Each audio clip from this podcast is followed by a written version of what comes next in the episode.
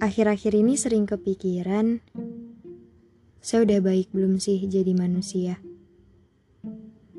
Atau saya masih kurang berkorban kali ya? Gak tahu deh, saya juga bingung.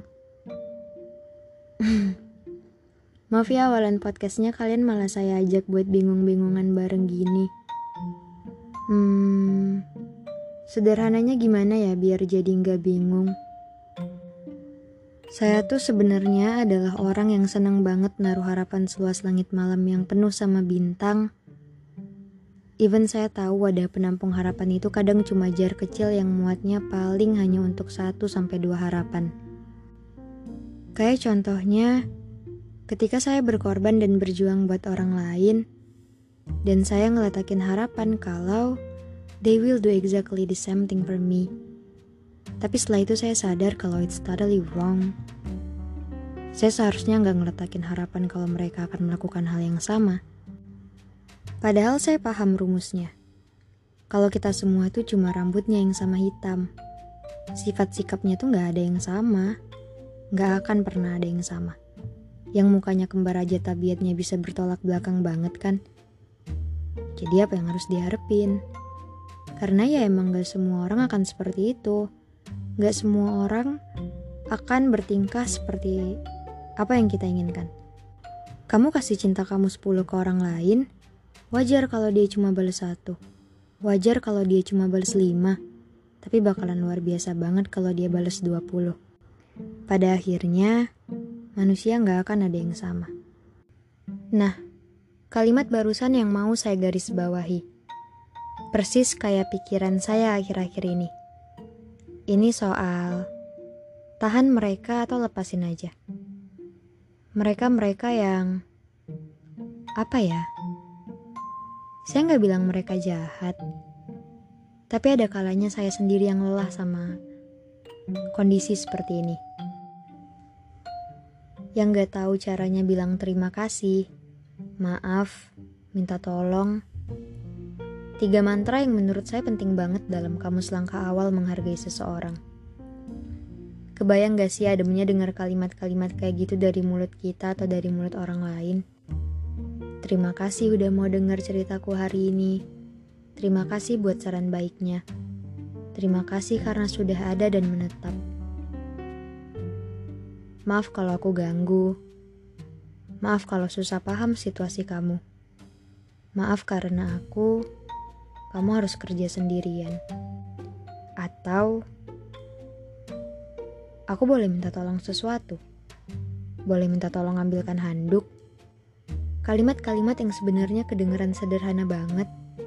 Tapi nggak tahu kenapa banyak lidah yang jadi keluh untuk ucapin hal-hal baik seperti ini. Pertama kali ada di lingkaran dengan orang-orang yang seperti ini, saya masih belum peka. Seiring berjalannya waktu, banyak hal yang akhirnya ternotis oleh saya. Pengen banget nggak peduliin itu dan ya udahlah, terus aja jalan ke depan. Tapi lama kelamaan, makin ditahan, rasanya malah makin gak jelas. Sampai akhirnya, saya milih buat mundur secara diam-diam.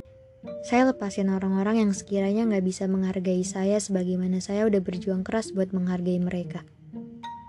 Saya bukan orang yang haus akan ucapan semacam ini juga sebenarnya.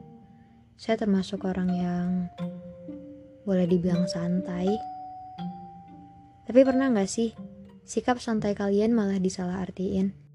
Mau sesantai apa pun personality seseorang, harus tetap tahu kata terima kasih setelah dikasih pertolongan. Harus tahu kata maaf kalau udah buat kesalahan. Harus tahu juga kata tolong kalau sekiranya butuh sesuatu bersikap seenaknya itu gak pernah bisa dibenarkan. Aduh jadi terbang ke mana-mana. Oke kita balik lagi ke harapan saya yang seluas langit malam tadi. Kenyataannya, jar kecil itu gak mampu untuk nampung semua keinginan-keinginan saya. Sekalipun keinginan tersebut rasanya masih manusiawi. Lagi-lagi, ada hal yang tampaknya harus saya ikhlaskan. Toh juga bumi gak berputar di saya, saya udah terbiasa kehilangan dan kehilangan buat kesekian kalinya rasanya udah biasa aja. Percuma saya nahan dia kalau dianya pengennya pergi. Percuma saya panggil dia kalau untuk noleh aja dia nggak mau lagi. Percuma saya ngomong panjang lebar penuh semangat kalau respon yang dia kasih adalah satu kata yang mematahkan. Percuma saya selalu ada, kalau ketika giliran saya yang mencari dia menghilang. Gak tahu ada berapa banyak kata percuma yang sebenarnya percuma juga untuk disebutkan semua. Saya memilih untuk sedikit mengambil jarak, soalnya saya juga gak bisa marah-marah. Diam adalah cara paling baik yang bisa saya lakukan sekalipun harus menjauh, melepas, atau meninggalkan. Sekalipun kalimat, kita bareng-bareng terus ya, gak lagi berarti apa-apa. Saya baru ingat lagi kalau kejadian di hari besok emang gak akan ada yang tahu.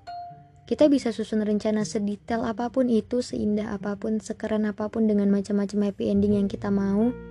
Tapi kita harus ingat kalau soal penentuan bukan kita yang pegang setirnya. Iya, Ketika rencana yang kita harapkan nyatanya nggak muat di dalam satu jar mungil tadi, kita harus belajar kalau ya mungkin emang saatnya buat ngelepasin. Mau saya tahan dengan cara apa pun, kalau kondisinya udah seperti kutub magnet yang kembar, pada akhirnya akan tetap tolak menolak. Saya udah sering coba raih tangannya tapi nggak pernah ada jawaban. Dan ya udah, saya pertahankan apa yang emang layak buat dipertahankan dan lepasin hal-hal yang Mungkin ada baiknya emang dilepasin. Takut kalau ditahan terus malah akan jadi duri di dalam daging saya sendiri. Ya mungkin emang udah waktunya aja kali ya buat jalan di lintasannya masing-masing. Syukur kalau ada momen selisih di jalan dan kita bisa tegur sapa lagi. Kalau memang momen yang gak tercipta, berarti saling diam akan menjadi selamanya. Kita yang tadinya adalah pemeran utama di satu buku yang sama, nyatanya sekarang ditampar sama realita. Saya pikir nggak ada yang menang. Saya dalam buku usang bercover lusuh, sedang dia dalam buku lesu bercover debu. Kita sama-sama saling terluka karena berpisah, tapi bersama-sama juga akan membuat kita saling nyiksa. Kita jadi racun untuk satu sama lain. Beranjak dewasa nyatanya nggak seenak bayangan saya ketika masih kecil. Kalau saya boleh bikin surat terbuka untuk semesta, saya akan bilang kalau saya mau jadi kecil lagi. Saya pengen bangun tidur bisa langsung nyalain TV dan nonton SpongeBob lagi. Saya pengen manfaatin waktu tidur siang lagi. Terus sorenya saya pengen main kejar-kejaran, petak umpet, layangan, sepedaan, cari buah atau cari belalang. Saya nggak tahu kalau beranjak dewasa akan semenyeramkan ini. Yang nyapa bukan SpongeBob atau Dora, tapi malah masalah. Dulu saya pikir orang dewasa bisa ngendalin semuanya dan bisa punya apa pun yang mereka pengen. Kerja di mana pun tempat yang mereka mau, punya banyak temen dan semuanya pasti selalu ada buat satu sama lain. Akan mudah juga buat dapetin pasangan terus nikah dan punya keluarga bahagia. Iya, happily ever after. Itu gambaran hidup menjadi orang dewasa di dalam kepala saya waktu saya kecil. Tapi kenyataannya, hidup bisa lebih pahit dari kopi. Lulus SMA, rintangannya masuk kuliah. Lulus kuliah, rintangannya ngelamar kerja. Udah dapat kerjaan tapi kadang masih ngeluh karena gaji nggak seberapa. Rekan nyebelin, atau bos yang seneng banget cari-cari kesalahan kita. Terus nanti nikah, di mana pada kenyataannya menikah bukan cuma soal pesta mewah karena akhirnya pangeran berkuda putih itu datang kan. Pernikahan jelas adalah sesuatu yang lebih dari itu semua. Soal komitmen, soal si B yang harus belajar nurunin egonya buat si A, atau soal si A yang harus nerima kekurangan dan kelebihan si B secara tulus. Terus udah nikah, ditanya kapan punya anaknya. Udah punya anak satu, eh ditanyain kapan mau nambah adiknya. Iya, yang namanya masalah tuh selalu nyapa siapa aja. Tapi ini balik lagi ke kita Gimana sih kopi pahit tadi tetap bisa kita nikmatin walaupun gak ada camilan pendampingnya? Sambil neguk si kopi, sambil dipikirin solusinya baik-baik. Karena salah satu hal baik dari menjadi dewasa adalah kita bisa mikir dengan matang untuk menghadapi tiap-tiap masalah yang ada. Kayak dua opsi yang saya sebutin di awal-awal, tahan dengan terus jalanin aja, atau lepas perlahan dan cari yang baru. Hidup kamu ada dalam kendali kamu sendiri. Hidup saya ada di kendali saya sendiri. Dan untuk masalah yang lagi nangkring di bau saya, Saya pikir saya bakalan belajar lepasin dan cari yang baru. Beranjak dewasa bikin saya paham kalau kualitas jauh lebih penting daripada kuantitas. Kalau memang sekiranya kita nggak bisa sama-sama karena kita berbeda ya apa boleh buat. Dia merasa nyaman dengan lintasannya, pun saya dengan lintasan saya. Semoga semesta kasih bahagia masing-masing kita dengan cara yang indah. Semoga dalam diam yang mungkin menjadi selamanya, ada doa baik yang kita kirimkan untuk satu sama lain. Berpisah bukan berarti kita harus bermusuhan kan? Berpisah bisa aja jadi jembatan kita buat saling sembuhin diri sendiri. Karena ya, jangan tahan sesuatu yang emang gak mau ditahan. Lepasin, rasa sakitnya dinikmatin. Peluk erat sampai rasanya udah gak sakit lagi. Sekarang bisa sedih, tapi besok pasti ketawa lagi. Kayak katanya Khalil Gibran, Kesenangan dan kesedihan itu datangnya bersamaan dan gak terpisahkan. Ketika salah satu duduk bersengkrama bersamamu di beranda, maka yang lain sedang berbaring menunggumu di tempat tidur. Dah.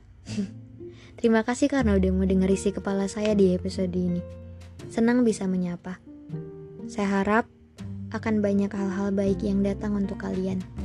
Ingat ya, tahan atau lepasin. Itu semua ada di kendali kita.